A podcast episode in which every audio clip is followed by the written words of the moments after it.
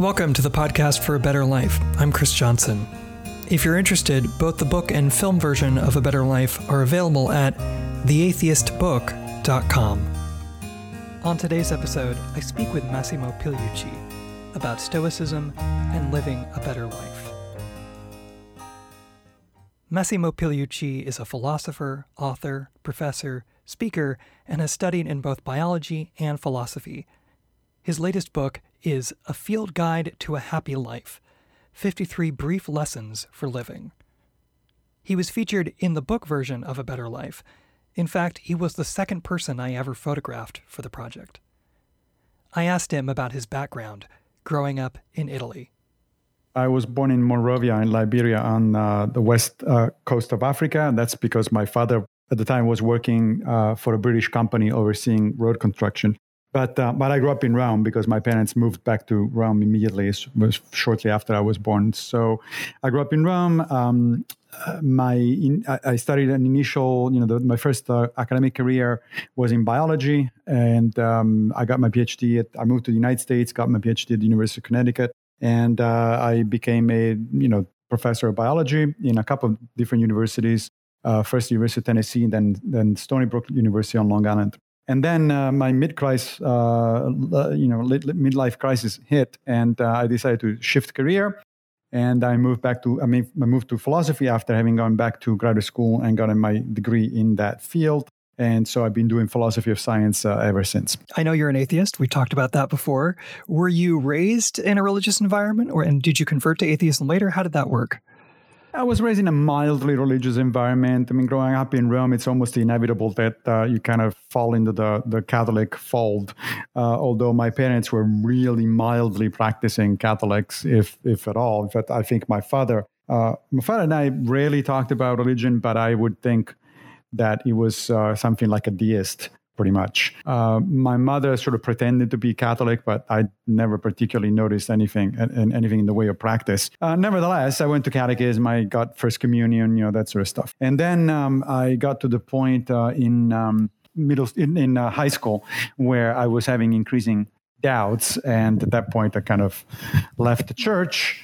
Uh, and I considered myself a secular humanist for decades after that until, of course, uh, the above mentioned um, midlife crisis hit. And, and that's where I got into Stoicism. So, was it a culture shock when you moved from? Because you know, we talked about you know, Italy is a fairly religious country, but the United States is a very religious country too. So, was it a weird? And people, I think, practiced it very differently here. Was it was it a bit of a culture shock, kind of looking at the religiosity of how things were in Italy versus how things were when you moved to the United States? Yes, although with one caveat. Well, first of all, although Italy is, of course, there's there's the Vatican, the seat of the Catholic Church, and everything.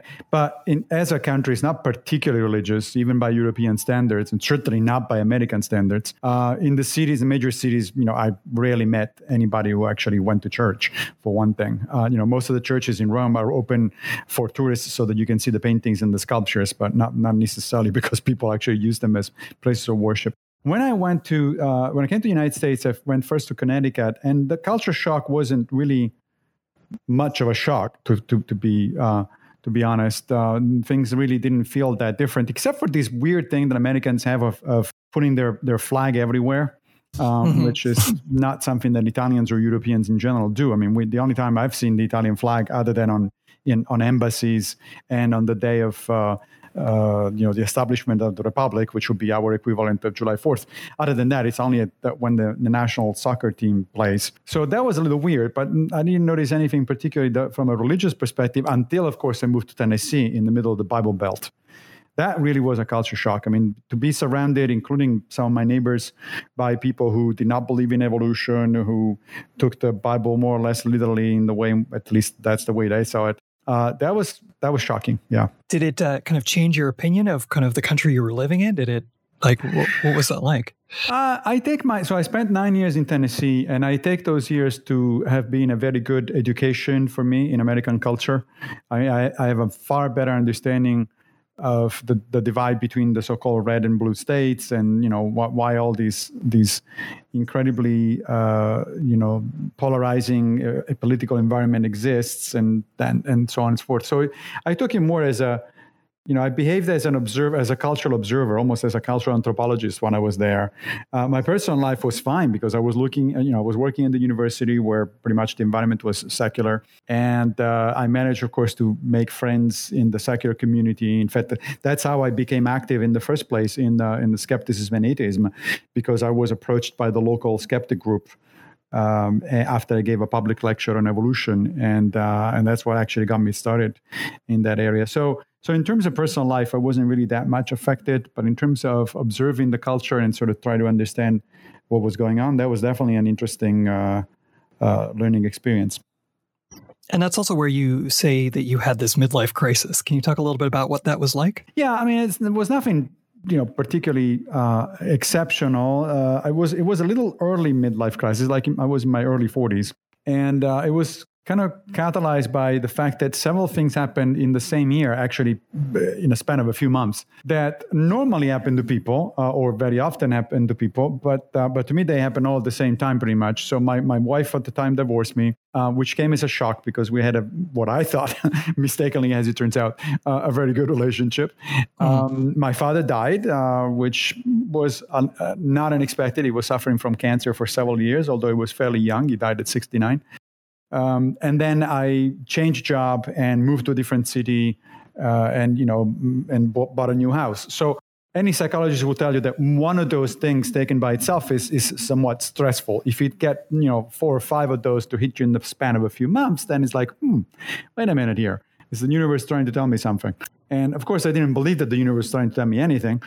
Uh, but um, I reached toward my secular humanism to, for the first time, basically in my life, or I, I, should say, I guess the second time after I left the church for some help. It's like, okay, so how do secular how does the secular humanist deal with uh, this this kind of situation? And I found absolutely no answers because uh, secular humanism is a you know nice general philosophy. It's about you know uh, respecting other people, human rights, and all that sort of stuff. But that doesn't really help you when it comes to a crunch in your personal life. I mean, I it, you know th- those general principles were not a, not at all helpful, and that's where I started looking uh, for alternatives, basically.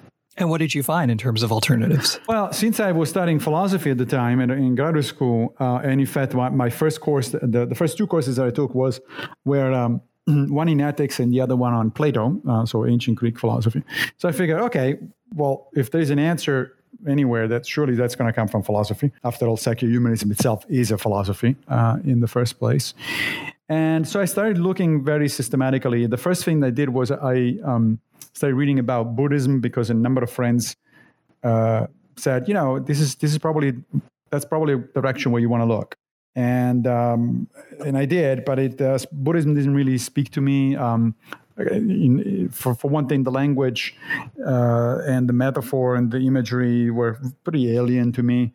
Uh, not not surprisingly, since I grew up in a Western country and not in India or China or Japan. Uh-huh. Uh, but beyond that, there was something a little more uh, problematic. That is, the, the, a lot of the ethics, the, the Buddhist ethics, is actually very similar, as it turns out, as I discovered later, to Stoic ethics. So that was actually okay. But the metaphysics, I just couldn't get uh, you know, couldn't wrap my mind around it because, you know, these, these notions of karma and reincarnation and all that sort of stuff like, no, no, no. I, I left the Catholic Church precisely because I didn't believe in that sort of stuff. I, am not going to get into a philosophy that um, uh, makes a big use of uh, that kind of notion. So that was out. So pretty soon I realized that um, the answer was going to come from an area, broad area that philosophers call uh, virtue ethics. And virtue ethics is, you know, it originated in ancient Greece and was developed then in, in Rome, in ancient Rome. And it has been actually going through a resurgence of interest, even in, in professional academic philosophy over the last several decades. And uh, what it is about is essentially an approach where ethics doesn't just mean that you get answers to questions of, you know, what is right and what is wrong, but um, you actually get to work on your character to become a better person. And and so that that appealed to me. And i said okay well that sounds like that sounds about right. I, I, need to work on my character. I need to become a better person. Now when you start looking into virtue ethics the first stop usually is aristotle. So mm-hmm. st- I started studying aristotle And Aristotle, it's interesting, has a lot of things to say, but but there were two problems. First of all, Aristotle was very much theoretical and not much in the way of practice. He doesn't really give you a lot of guidance in terms of like, okay, fine, these are these are good ideas, but but how do I implement them in my life? And also, Aristotle turned out to be a little bit too much of an aristocrat for my taste, not surprisingly, because hmm. you know his father was uh, the personal physician uh, of the king of Macedon, so he literally was an aristocrat. And you know, his his view of the good life, or what these the Greeks called the, the eudaimonic life, the life worth living. His idea, Aristotle's idea of that kind of life was: look, you need to work on your character, you need to to act virtuously, as the the word uh, goes the term goes. But you also need a number of so-called externals, things like um, good, uh, you know, good education and, and health, and even good looks. And I said, no, wait a minute, that that can't be right. Um, first of all, I'm screwed we're talking about good looks. And, and also, and also, it's like, no, that really sounds like aristocrat. That, mean, that means that most people, or a lot of people in life, uh, in uh, in the world, don't, they're not going to have a good life, according to Aristotle's mm-hmm. you know, way of looking at things. So I said, that's that's not going to do it. So the next stop was uh, Epicurus. And the mm-hmm. reason for that, because Epicureanism is also a type of virtue ethics, and secular humanists often are sympathetic to Epicureanism, and for, for a number of reasons. Uh, first of all, because it, from a metaphysical perspective, Epicureanism actually works pretty well.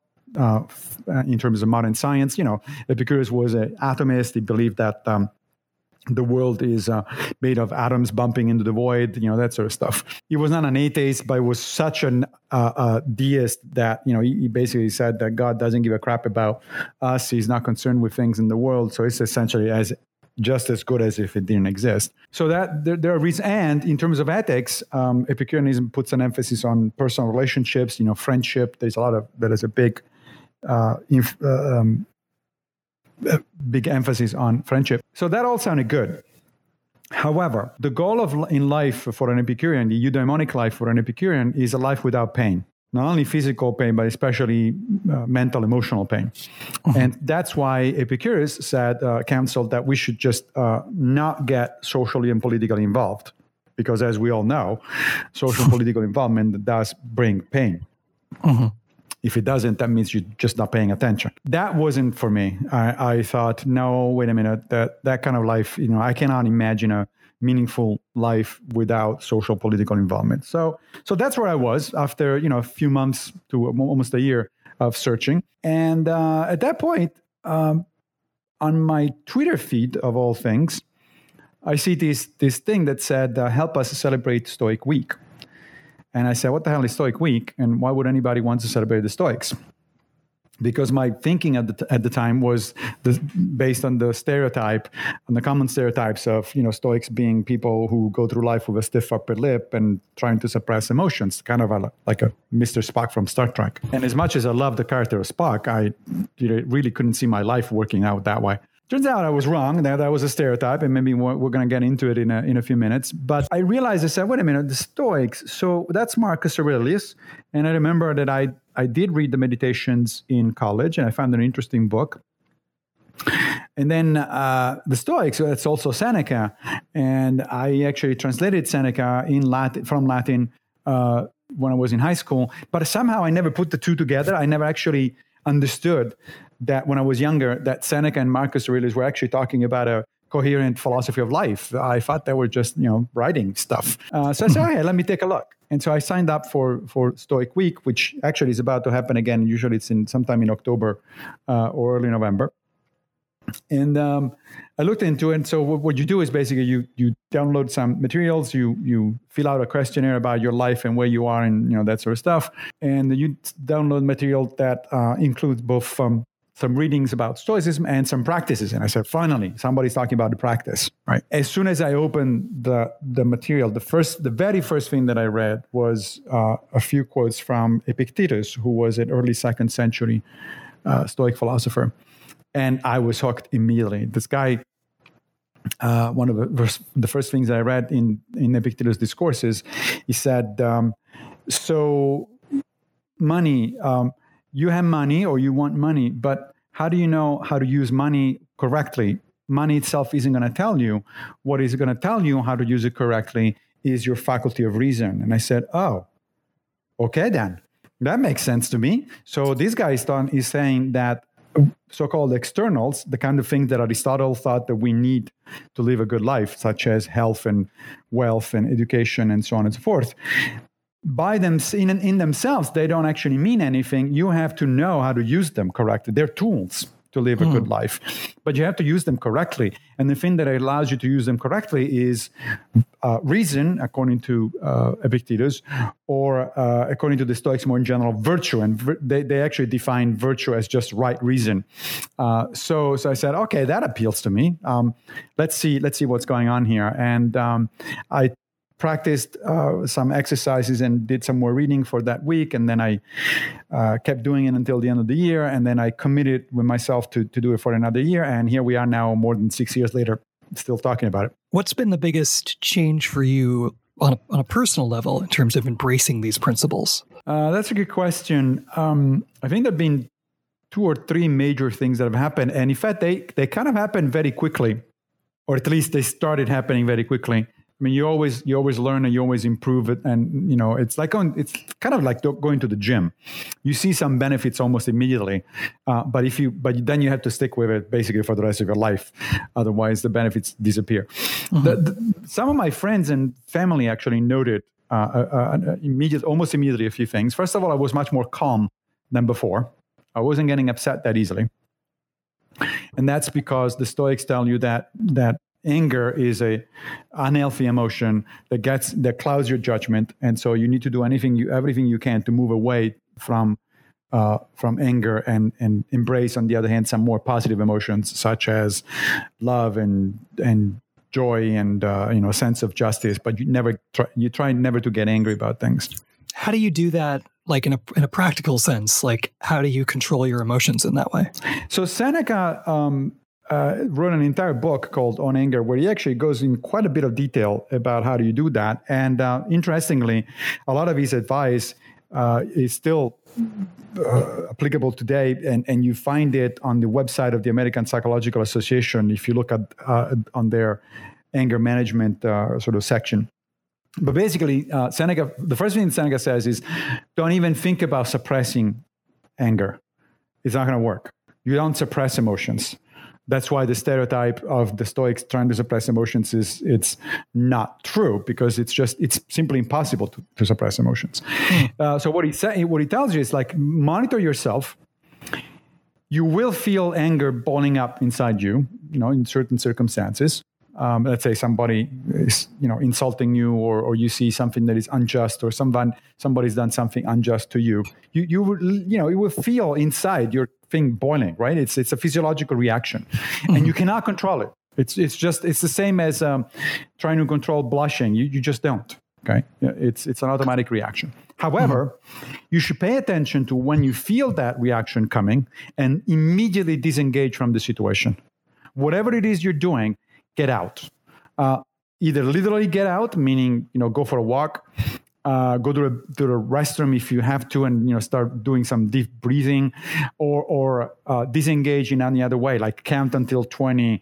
You know, uh, try to change subject, anything that gets you out of that particular situation. What that will do is it will gain you some time during which your feeling of anger will subside uh, just by itself. You know, you just, just that's just the way it works. And at that point, you can engage at a cognitive level and essentially have a conversation with yourself and say, wait a minute, why, why the hell was I getting upset here? What was going on? And hmm. what, what would be a good way to react to that kind of situation? How can I constructively engage the situation? Uh, or, or, even, do I need to, engage, to engage the situation? For instance, if somebody is insulting you, right? Um, do I need to engage? I don't, because an insult is just somebody opening their mouth and moving some air. It doesn't really do anything to me. It, it only it, it, it affects me only if I let it. Right? If I if I feel offended, then I've been affected. But otherwise, it's just words. Words don't do anything to you. They, they, they don't have any power if you don't let them, right? So sometimes mm-hmm. you just don't engage, you just walk away. In other situations, uh, there may be something that you actually want to do. Like, for instance, you know, I tend to get upset when I see things in the news uh, that are, you know, patent injustice. I'm sure, as you're aware, of the racial unrest that has been going on in the United States for the last several months. Like that kind of thing upsets you. But but you don't want, as a Stoic, you don't want to to act on the basis of anger. Because again, even though the anger may be justified, it clouds your judgment. So it, you, you're, you're more likely than not to do something you're going to regret, to, mm-hmm. to act in a, in a way that is not effective. So when I encounter these kind of things, I, again, take a break first whenever I feel the, the, the anger sort of swelling. And then I, fa- I say, okay, well, what can I actually do that make, make a difference, even a small difference? Uh, turns out there are things that I can do, right? I can join a protest. You know, a lot of the protests that have been going on um, over the last few months come straight out of the Brooklyn Bridge in New York. And my apartment happened to be just at the beginning of the Brooklyn Bridge. Mm-hmm. So sometimes I just go downstairs and join a protest, right? Because that's, I, I do my part uh, in that sense. Uh, or I send money to organizations that support, you know, uh, Black Lives Matter or, or any similar kind of thing.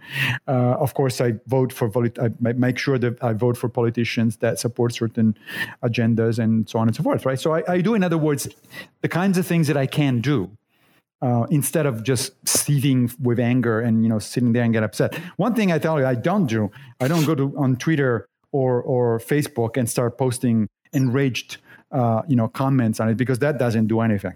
Mm-hmm. That that that's just uh, that's that's more virtue signaling than actual virtue. It's like, you know, I oh that I, I want to let people other people know that I'm righteous. It's like, nah, that that doesn't do anything. That just makes you feel better. Um, but it doesn't actually do anything. So I try to avoid doing that. It's funny when you mentioned getting angry and, and people insulting each other. The first thing I thought was Twitter. Exactly. That's right. you know right. that's all Twitter seems to be. For some reason I'm on Twitter, but I, I never go on Twitter because I just feel like it's just it's very angry to me. Well, so yes and no, right? I mean, it, it it, social media, Twitter, Facebook, you know, me, we, any, all, all sorts of stuff, they, they're just tools. Mm-hmm. And as such, it's up to us to use them correctly or not, or not right? And yes, I grant you that a lot of people, in my mind at least, use them incorrectly. Uh, you, you, do see a lot of rage and a lot of stuff that it's like, or, or, or a lot of cat videos, which for some reason I find a complete waste of time. Um, so, you know, it, the, the, a lot of people use of, of social media uh, ranges from complete waste of time to actually negative uses, uh, you know, so, such as becoming enraged. But mm-hmm. you can also use it for good things. I mean, for instance, I'm, I'm actually very active on, on Twitter because I use it for two reasons. Number one, to broadcast either my own work or work of other people that I think it's should be known by others. And so, you know, I have about almost 40,000 followers. those people presumably follow me because they, over the years, they figure out that I put out stuff that's actually interesting. At least it's interesting to them. So mm-hmm. I, I kind of use it as a broadcasting system. And I also follow a small, very, very selected number of people or organizations uh, because they post stuff that otherwise I might miss. And that, that's interesting to me. Uh, but I think, but, but what I don't do is to engage at length with people on Twitter. If some of my followers ask a question or make a comment that I feel I feel it, you know, requires an answer, then I do. Um, but if I get the sense that the conversation is going and dragging on forever, or that people are getting upset, or they're making comments that are not constructive, I just disengage. I, you know, it's like fine, I don't, I don't need to be in that anymore. So in a sense, scanning every day on social media is, is perfect. It's a perfect component of my Stoic training. That's a really good way of thinking about it. Uh, it. One thing that I've struggled with myself is this idea of kind of understanding what is actually a problem and what isn't, because I think social media tends to magnify everything, right? So s- some opinion that somebody has around the world that that I've never who I've never met. Normally I wouldn't care because I don't know. But all of a sudden, because of social media, you can know every single person's opinion about everything and worry about every wrong opinion. And so trying to, to discern what's actually important to engage in and what's, you know, in terms of changing public policy, things like that, versus what's just some random person's opinion that won't actually have an, an impact. Um, I find that can be a struggle sometimes. Absolutely. So, so, but the Stoics would say again, a lot hinges on your attitude toward things. Um, that is, how do you approach the, the, the, whatever whatever the situation happens to be. So, in this particular case, I think your example is very is a very good one. Now, in this particular case, I simply don't approach other random people's opinions as uh, necessarily worthy of being engaged with. Mm-hmm. Um, if I want some opinion about something, let's say the, the ongoing pandemic, uh, or possible scenarios about the, elect, the upcoming elections or things like that. I don't go to Twitter or Facebook. I go to the New York Times, to NPR, to the BBC, to kind of, you know, the kind of sources that I trust. Trusting, of course, doesn't mean, even there, doesn't mean that I just buy everything that, you know, those sources publish. But I think there's some filtering there. there there's some, you know, quality control essentially. But I still do read or at least browse through the opinions of uh, people that I encounter, you know, random people that I encounter on, on social media because, but, but my attitude is different there. I'm not trying to actually learn necessarily about those those uh, those particular opinions, but rather I look at it as a as an anthropologist, as a cultural anthropologist. It's like, oh, that's interesting. So that's what people think oh this is what some hmm. people tend to think about certain certain stuff right? And i don't need to engage i mean i often get really bizarre opinions about all sorts of things right? Mm-hmm. and i don't even need to engage because there's just not enough time in the day. I mean i have to do a you know i have an actual job uh, to do. So I, you know it's not like every time that i see something that i think it's incorrect or misguided on the internet i feel a compulsion to post a link or engage with the person. That would be useless most of the times anyway and way too much of a waste of time. But i make a mental note. And i say okay well that's interesting. So there are people who think this.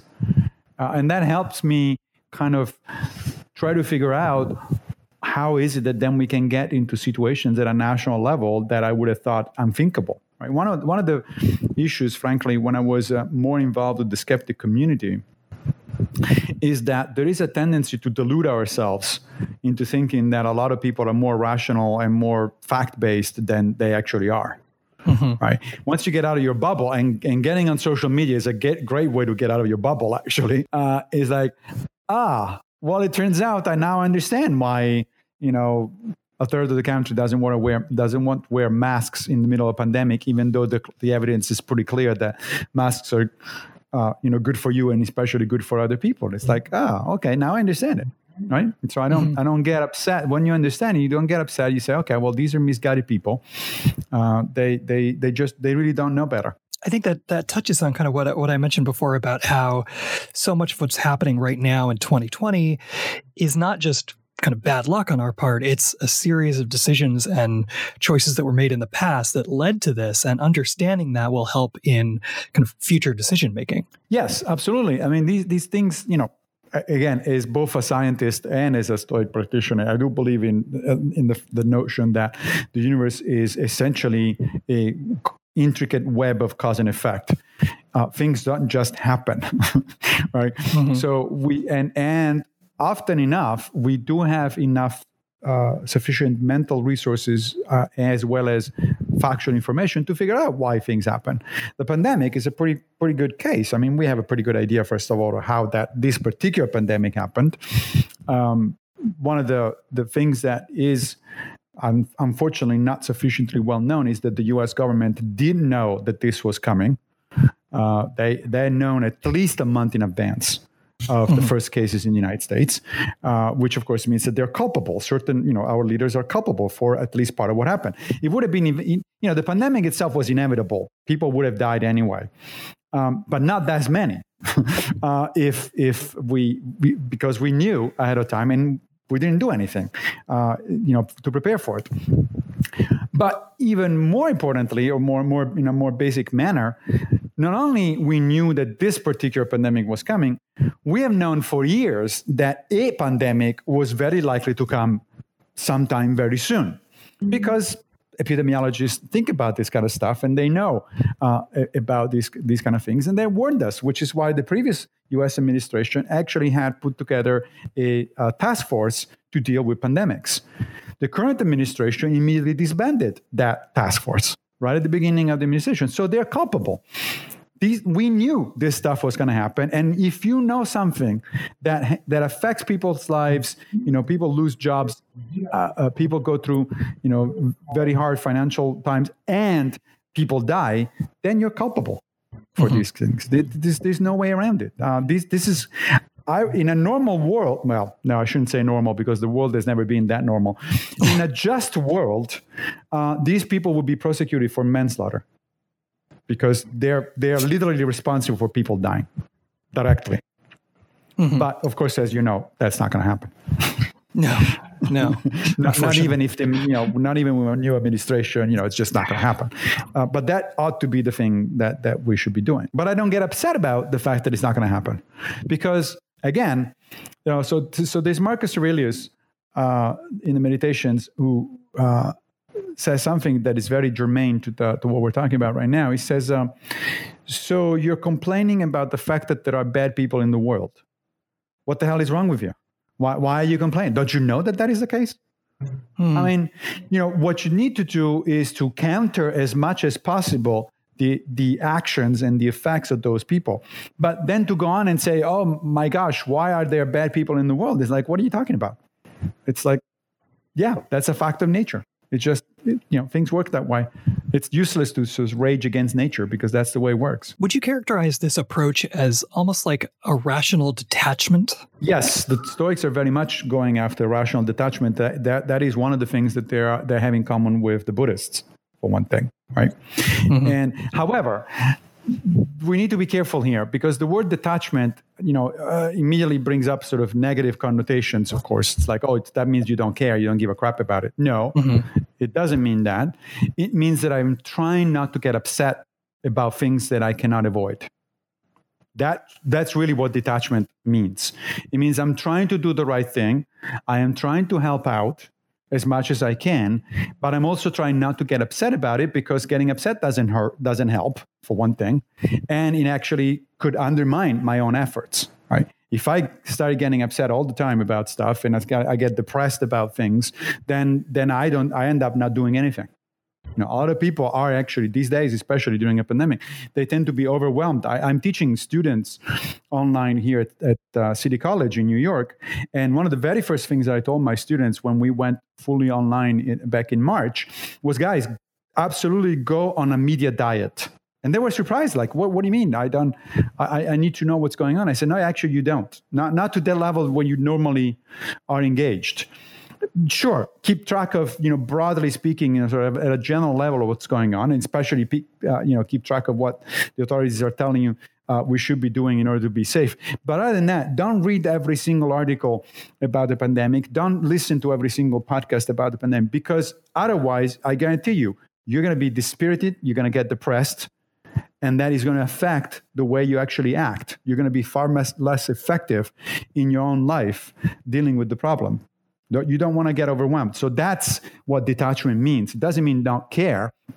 It means don't let it overwhelm you. Don't be so attached emotionally to something that you're not going to. Let me put it uh, as, let me give you an example. Sure.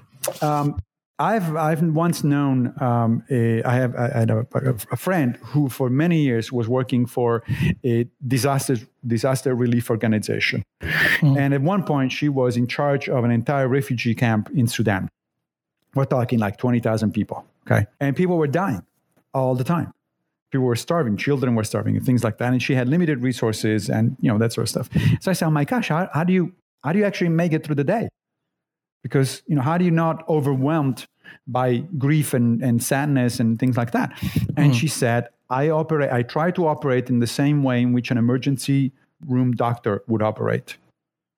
I care about these people, but I don't let it get to me because if it does, then then exactly what you said is going to happen. I'm going to just you know crawl up in a ball and, and cry and do nothing, and that's going to actually hurt these people. It's not going to help them. Um, and that's the attitude. That's the attitude of a Stoic. I mean, she was not this person. You know, this friend of mine was not a Stoic in the sense of a practitioner of, of the philosophy of Stoicism, but it was kind of a natural Stoic. Uh, she she actually had the right attitude about these things. It does remind me a lot of uh, of Buddhism and this comparison between what you're talking about in terms of the Stoics and Buddhism and this kind of life is suffering and kind of approaches to dealing with it uh, seems similar to me. Yeah, exactly. No, it's, it's very it's very similar. Life is suffering, and it is your duty to help people out. So you don't just say, "Oh well, it's suffering, but it's other people suffering." No, no, no. It's your duty to help. But at the same time, you realize that you have to do it with a light touch because otherwise, you're a human being. It becomes uh, overwhelming and then then you, you you're not effective anymore. Yeah, it's interesting. I never really thought much about the overlap between those, but there's there's much more significant overlap than I than I thought.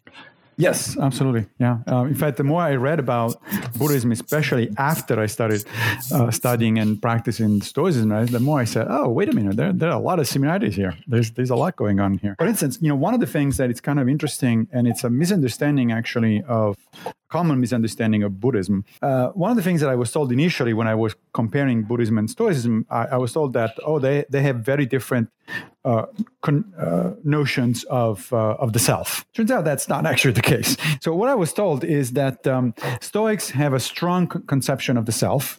Uh, they they think you know, for the Stoics, everything begins with yourself. Um, mm-hmm. It's it's about it's a it's a kind of virtue ethics, as I said. So it is a, a situation where your approach is I want to improve my character. I want to improve the way in which I operate in the world. So there is very much an emphasis on me and I, uh, not a selfish emphasis. It's a it's an emphasis that that that takes into account your dealings with other people, mm-hmm. but it's very much you know there's very much a conception of the self, and then the. Uh, common stereotype about Buddhism is that uh, they believe in a no self, right? That there mm-hmm. is no such thing as a self. Um, but in fact, that's those are both actually misunderstandings. On the one hand, the Stoics, yes, they do think that there is a self, but they actually understand the self in the same way in which they understand everything else as a dynamic process, not as a fixed entity. Right? It's not. It's not. The self is not a the essential part of of who you are, and it's never changing. It's a mm-hmm. process. It's a constantly changing dynamic process, which to me as a biologist makes perfect sense right? I mean am i the same person that i was 10 years ago or 20 years ago or 30 years ago? Well in some sense yes because there's both psychological and physical continuity between me now and me 20 years ago. But at the same time i'm definitely not the same person you know, right? I have different beliefs i have different experiences i have different memories and so on and so forth.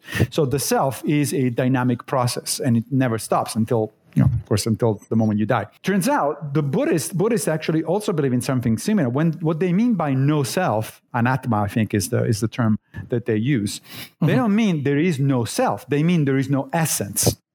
And they were responding, they were reacting to the Hindu, the earlier Hinduist tradition, according to which, on the other hand, there is a very strong sen- self, uh, sense of, you know, an essence that is who you are and is unchangeable. So it turns out that actually the two philosophies in that respect are actually very similar. So there are certain ways that you can look at us having a self, but also many ways that we don't. Right. That, yeah. Right. If, if so mm-hmm. long as you if you say there is no self, none at all, right? Zero. Mm-hmm. Okay.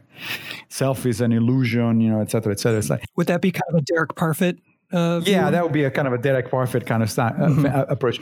Then the obvious question, and I'm, I'm sorry to trivialize Parfit, who is you know one of the most you know best known and, and, and best philosophers of the 20th century, but mm-hmm. okay, so who's running this damn book then? Who, who, am I talking to? If if there really is no self, um, how come that that um, I'm pretty sure uh, you actually can tell the difference between you and the rest of the world? Mm, mm-hmm. So, right. But that difference, of course, is not absolute. The, the mistake of people who think in, in essentialist terms is to think that there is a complete, sharp, absolute separation between you and the rest of the world. That's clearly not true. You're contiguous with the rest of the world. Mm-hmm. You're made of the same stuff, for one, for one thing. You're, the stuff of which you're made changes constantly over time. So there is a, you know, there is a clearly uh, no strong sense of the self. But at the same time, there is something there. I mean, I'm talking to somebody right now, right? There is mm. there is a Chris Johnson here. I, hope, I hope somebody, so. right? You hope so, right? Uh-huh. So you're not a non-entity that is kind of widespread throughout the universe. It's like mm-hmm. you, are actually a specific entity with a specific sp- spatial temporal, uh, you know, characteristics. Mm-hmm. And and so there is a self. It's just not an essence. Um, and uh, one of the problems I think actually, and this is honestly something that I never understood, even though I asked some of my Buddhist friends, and I never got a particularly good answer. The, the bit that always strikes me as strange is, is how do Buddhists reconcile this notion of a dynamic self, let's call, let's call it, mm-hmm. with the notion of karma and reincarnation? Because mm. it seems to me that reincarnation requires some kind of essence. Because, you know, if not, if there's no essence, if there's no permanent part of you, then in what sense is it you the next time mm. around? And if it isn't you, then then then the whole karmic system is highly unfair. I mean, if if my reincarnation turns out to have nothing in common with me, then then why is it that my reincarnation actually has to suffer the consequences of what I did during my life? It's like that doesn't make any sense. The Stoics, on the other hand, are okay with that because they don't believe in a survival after death. They were materialists. The soul according to the Stoics, is simply your mind. And once your brain dies, that's it, you're done. So you can take a lot of these good aspects from Buddhism and find them in, in the Stoics. Yes, you can. That's right. Mm-hmm. And um, in fact, uh, once I started looking into um, into it, I, I actually found similarities between Stoicism and several other philosophies, uh, including, uh, especially Eastern philosophies, including Confucianism and Taoism, for that matter. Hmm. Confucianism is a type of virtue ethics, even though the Chinese don't use that term, but that is what it is.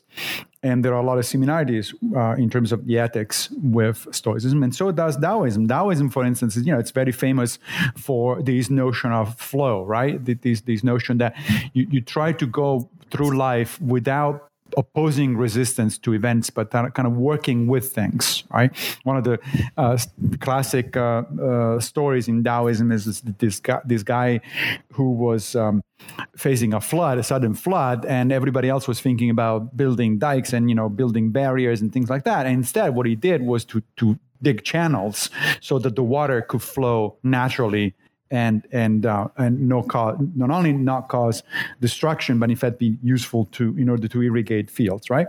So that's a classic example of how Taoists tend to approach problems. Well, in, you find something very similar in Marcus Aurelius. Marcus Aurelius in the meditation says, you know, uh, sometimes you, you find an obstacle and you think that there is only one way forward, but there isn't. You might work with your obstacles instead of against your obstacles, and the obstacles becomes the way. He says it becomes it, it actually directs you to a different way of doing things, and uh, and you can you can move forward without actually to have to having to bang your your head on the on the wall. So there are similarities there as well, and of course there are similarities with Christianity. Um, because, and I say, of course, because um, a lot of the early uh, Christian writers were very aware of the Stoics, and they took on a lot of, uh, of uh, Stoicism basically in early Christianity. Uh, Paul of Tarsus, known as Saint Paul, uh, was actually actually knew personally Seneca's brother. He writes in, I believe it's in the letter letter to the Romans. He writes about Stoicism. Um, uh, Augustine of Hippo, known as Saint Augustine, also engages with the Stoic tradition, and so does uh, Thomas Aquinas, arguably the most important you know, medieval Christian theologian. In fact um, modern Christians recognize seven virtues. Uh, and uh, these seven virtues were actually canonized by Thomas Aquinas. And Thomas Aquinas put together the three more, more quintessentially Christian virtues. Those are uh, faith, hope, and charity. And he combined them with four other virtues. And, and these are practical wisdom, courage, justice, and temperance. And guess what? Those are the, sto- the, the, the four Stoic virtues. Hmm. So you know, and this was done on purpose. I mean, this this was done. You know, it's not like they didn't know what they were doing. Uh, one of the most important Stoic texts is the Enchiridion, the manual by Epictetus. It's a very short manual. In fact, my, my new book that is the one that at some point we need to talk about, uh, mm-hmm. a field guide to the to the to a happy life. It's actually rewriting and updating for the 21st century of Epictetus Enchiridion. Now, the Enchiridion was updated before several times throughout the Middle Ages and early Renaissance, and it was updated by Christian writers. And, and in fact, it was used as a manual for training, a spiritual manual for training uh, Christian monks throughout the Middle Ages. So, so Stoicism has all sorts of interesting connections or influences. Christianity was influenced directly by Stoicism. Uh, Buddhism, we don't know. There may have been some relations at some point, some relationship at some point between Buddhism and early Greek philosophy, because we know that uh, Alexander the Great, of course, went to India, and um, part of his uh, entourage was uh, Pyrrhus, the skeptic philosopher. So it's and we know that Pyrrhus actually learned the local language and talked to the early Buddhists. So it's it's actually possible that there has been some one way or two way influences. We, we don't know for sure.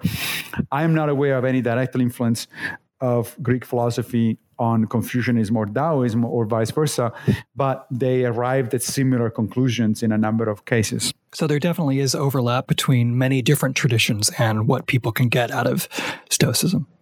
Yes, absolutely. Yeah. You did read my mind because my very the very next thing I want to talk about is that you do have this new book uh, called A Field Guide to Happy Life: Fifty Three Brief Lessons for Living. So, what what caused you to want to write this book in the first place? Eh, a couple of things. That's the, yeah, that's a really good question. So, a couple of things. Eh, on the one hand, this is really my homage to Epictetus, my personal homage, perhaps immodest, but personal homage to Epictetus. Because Epictetus has really changed my life. It literally changed my life. Hmm. Uh, he was the first Stoic, as I said, that I read when I became conscious of the fact that Stoicism is a, a practical philosophy for, of, of life. He was the one that really got me hooked into Stoicism because his way of talking is very straightforward, it's very clear, it's very honest, and it's also, in, in some respects, very funny. I mean, he has a sense of humor that borders on sarcasm in, in, in a few cases. And in fact, the other two books that I wrote about Stoicism before that, one is How to Be a Stoic, and the second one is a handbook for new Stoics, which is one which is a book about mostly practice. It's it's a lot of exercises. Both of those are directly inspired by the philosophy of Epictetus, not just by Stoicism in general, but by Epictetus' version of Stoicism. Because Stoicism, just like any other philosophy, comes in a variety of flavors. Right? If you, for instance, we talked we, we, talked a lot about Buddhism, but it's really not correct to, to, anymore to talk about Buddhism in the singular. We should be talking about Buddhists in Buddhisms in the plural because mm. it's a 2000 and a half, you know, two and a half millennia old tradition. There are, you know, dozens and dozens of different schools of, of Buddhists that disagree among themselves on several points. Uh, Stoicism doesn't quite have that kind of complex history because uh, its, its development got interrupted basically uh, during the third century by the rise of Christianity and then you sort of you have a gap during which of several centuries during which stoicism as i said influenced christianity and even influenced uh, modern uh, philosophers like uh, early modern philosophers like descartes or spinoza. But there was no school of stoicism until the 20th century right? Mm-hmm. nevertheless there are different versions of stoicism. And the one that really struck me as particularly powerful is, is the one that is put forth by epictetus. So on the one hand the book is a homage to Epictetus. But, but it also serves, I hope, a very practical uh, purpose, which is look, Epictetus was a household name up until the 19th century included. You know, hmm. very few people today have heard of Epictetus. Um, in fact, the, the, the, thing that one of the things that struck me when I was um, uh, uh, doing my, you know, moving my first steps, taking my first steps in, in uh, learning about Stoicism, is like, I said, who the hell is this guy and why didn't I never hear, uh, never heard about this before? Uh, even though I have a PhD in philosophy and, and I took courses in ancient philosophy, I never heard of Epictetus. Like, what, what the hell? And it turns out that this is actually a, an anomaly. I mean, Epictetus went into kind of a partial eclipse at the beginning of the 20th century uh, for a number of reasons, partly because of the rise of so called analytical philosophy, Bertrand Russell, G. Moore, and people like that. Uh, mm-hmm. And the emphasis shifted toward linguistics and logic and away from ethics, essentially. But up until the 19th century, he was a household name. Not, not only in his own time, Epictetus had a school of Stoicism in Nicopolis in northwestern Greece. He was so famous that emperors went there to visit. Hadrian went there to visit, and you know the, the, the la, la, creme de la creme of uh, uh, Roman aristocracy sent their their kids to study with Epictetus. So he was very famous at the time. Uh, he was famous, as I said, throughout the Middle Ages because Christian monks used his manual uh, as a as a exercise manual, and uh, all of the oh, pretty much all of the founding fathers uh, of the United States, the American Republic, knew very well Epictetus. George Washington went into battle uh, you know, carrying with with him his, his copy of the Enchiridion. Uh, Thomas Jefferson uh, left his personal copy of the Enchiridion to the University of Virginia Library. Benjamin Franklin had a, a, personal copy that he always carried with him. So, so the guy was really a household name. And so one of the things that I'm trying to do with the, the Field Guide to a Good Life is to bring back Epictetus as a household name. People really should know about this guy because this, this he's, he's one of the sages of, of all times. Okay is, is no different. It should be just as important in my mind as Buddha or Confucius or Jesus. And so mm-hmm. it, I think it's important that, that people get to know him. And then the third reason to write the book is to bring Stoicism up to date to the 21st century. Because, of course, Epictetus wrote actually he didn't technically he didn't write anything. Uh, what we have by him are notes uh, written down no, notes about his lectures from his lectures written down by, by what his best student Arrian and nicomedia. But let's call it his books. Uh, mm-hmm. Uh, but his books were written you know 18 centuries ago. And just in the same way in which nobody today is a christian in, in the same way in which christians were 2000 years ago. Nobody's a Buddhist in the same way in which people were Buddhist two and a half millennia ago, and so on and so forth. Well, then very few people can be Stoics today in the way in which the ancient Romans were Stoics, mm-hmm. uh, because philosophy has made progress in the meantime. Uh, science has made progress in the meantime. Society has changed. You know, so so things need to be brought up to date. And so the, the scope of the book, as you noted, is it is 53 short lessons or short sections. That's because the original Enchiridion was written in 53 sections. And what I've done is to exactly parallel the original. Each one of my sections talks about the same topic that Epictetus was talking about. Um, but my rendition of it is is not only, of in modern language and using modern uh, examples, but sometimes I actually differ from Epictetus. There are, there are a number of cases where I say, okay, well, that's what they thought at the time, and that was reasonable at the time, but it's not reasonable anymore today. So here's how we can modify, maintain the spirit, you know, keep the spirit of the original, but at the same time make it more more relevant and more practical for the 21st century. And the book, in fact, ends with a, a table that compares. There is an appendix there that compares every section of the original Enchiridion to a section of the field guide, uh, so that people actually know. You know, I don't want people to be uh, to misunderstand what Epictetus himself was saying. So I want I want my contributions or my way of looking at things to be very clearly distinct from Epictetus because it would be a, a disservice to both my own uh, writings and especially to the writings of Epictetus if people started confusing the two. Can you give some examples of what you think are some of the most important of these 53 uh, lessons? So uh, there's, there's um, Epictetus in uh, several places in the Enchiridion says that we should not only accept fate, as he puts it, or accept what happens to us, uh, but embrace it right? So this is uh, so the example. One of the examples they use is like, remember, uh, your your child is a, is is immortal and he, he, may die, and if if he dies, then uh, you know you should be okay with it and not be upset by it. Like, whoa, whoa, whoa, wait a minute. What do you hmm. mean I shouldn't get, I get upset if I if my child die? The hell with that. I'm going to get upset if my child dies. That's one of the places where where I modify the field guide in, in comparison with the Enchiridion. However, let's let's be fair to the original. So why is Epictetus saying that? Why is Epictetus saying that we should embrace our fate no matter how bad it is? Because Epictetus at the time believed in something akin to providence.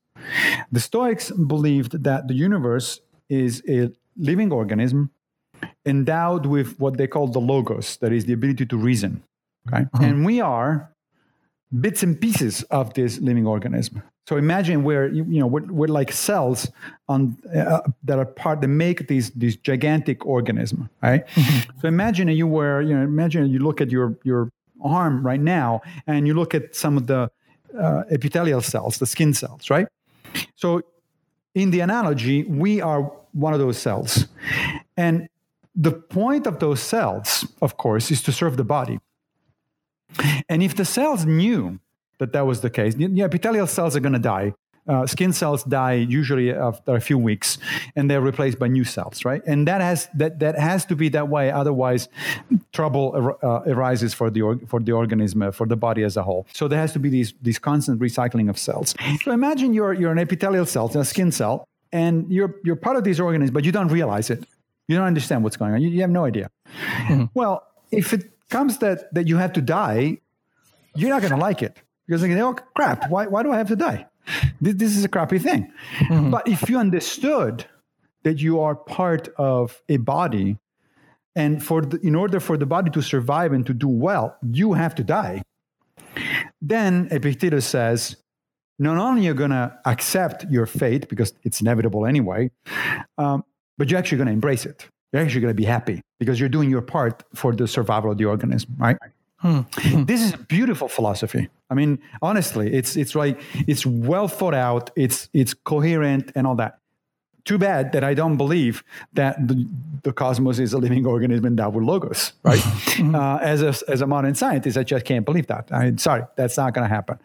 And now the question then arises well, if that's not the case, how, if I cannot believe in Stoic providence, then how are things going to be different for me as a modern Stoic? And so what I say in the field guide is like, well, in those cases, you cannot embrace anymore. You know, if, if your loved ones die, or if you yourself, when you yourself are going to die, you're not going to be able to embrace it because you don't believe that that's that's for the good of the universe. It's not just a, such a thing as the good of the universe. The universe just is. The universe is a set of dynamic processes. It's not something that you know depends on you for its survival. Um, but you still want to accept it with equanimity, as opposed to let's say throw a tantrum right? Um, because why would you want to accept things with equanimity? Because you don't have a choice, really. Mm. Things are going to happen, right? Your loved ones are going to die. Hopefully, not your daughter or your son. Uh, you know, not before you. I mean, they, they will die, but not before you. But you know, your spouse or partner may die uh, eventually will die uh, some of your friends your parents certainly you know i went through both of my parents dying a few years ago that's just natural And uh, even though it, it is not something as a modern Stoic that I can embrace, I can certainly accept it. I can prepare myself mentally to accept it with equanimity. Again, equanimity doesn't mean you don't give a crap.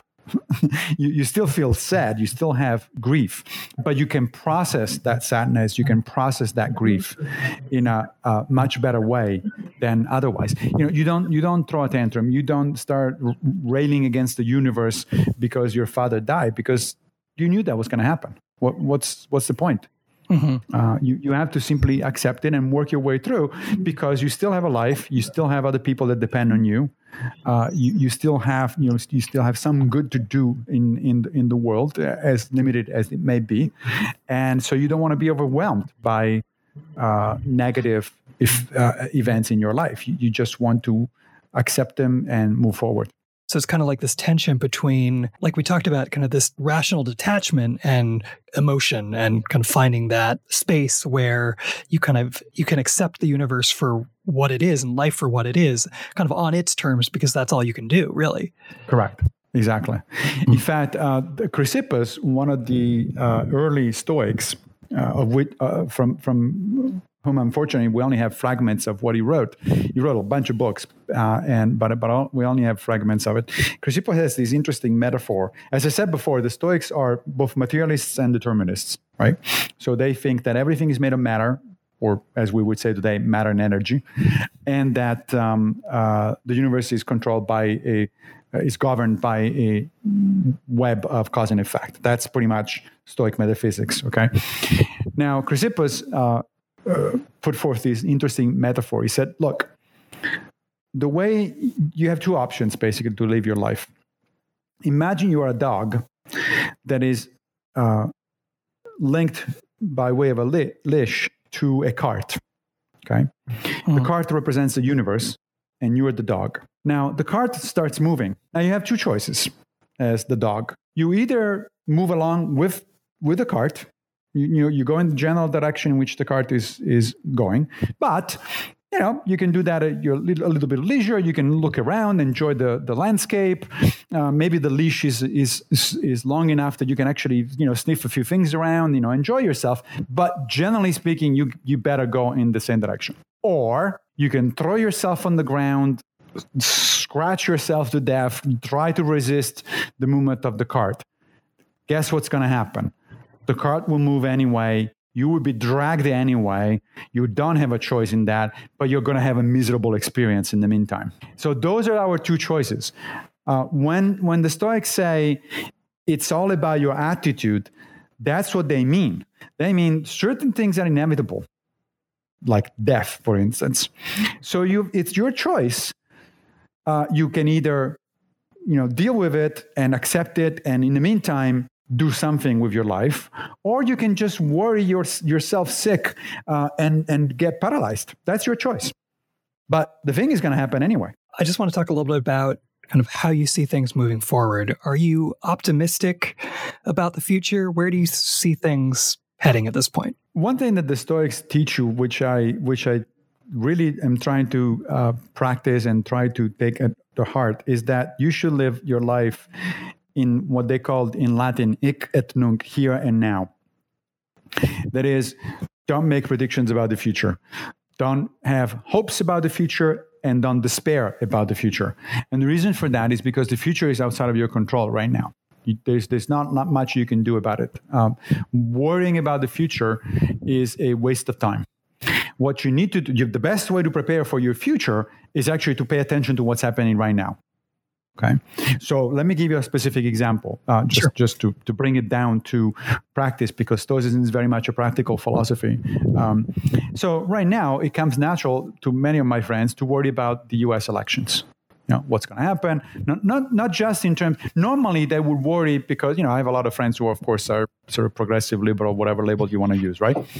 And normally you would worry about an election because you want your side to win because you think that uh, you know a president or a congress that it's on your side would move for, things forward in a you know better way than the other side. That would be a normal kind of worry in this particular case, as you know, there is something more to worry about because there is we are now in the unprecedented situation in which a president has actually said that he doesn't know whether he will accept the result of the election. Mm-hmm. Um, that's uh, that's seriously problematic, right? I mean, we're, we're, talking. I mean, a number of commentators are talking about the possible unraveling of the American uh, democratic experiment and all that sort of stuff. So there is a hell of a lot to worry about. But what good does it do? If I start worrying and, and, talking constantly and reading, uh, you know, stuff about the, the, unraveling of American, what's that going to do? Is am I? Is it is it actionable? Is it something I can do anything about? No. It's I'm only going to get worried. I'm only going to get paralyzed. I'm only going to get sad. I'm not going to get my job done. I, I'm not going to be able to help my friends, my family, and so on and so forth. So what do I do? Well, as a Stoic, I live in the here and now. So here and now, the first thing I did was I got my mail ballot.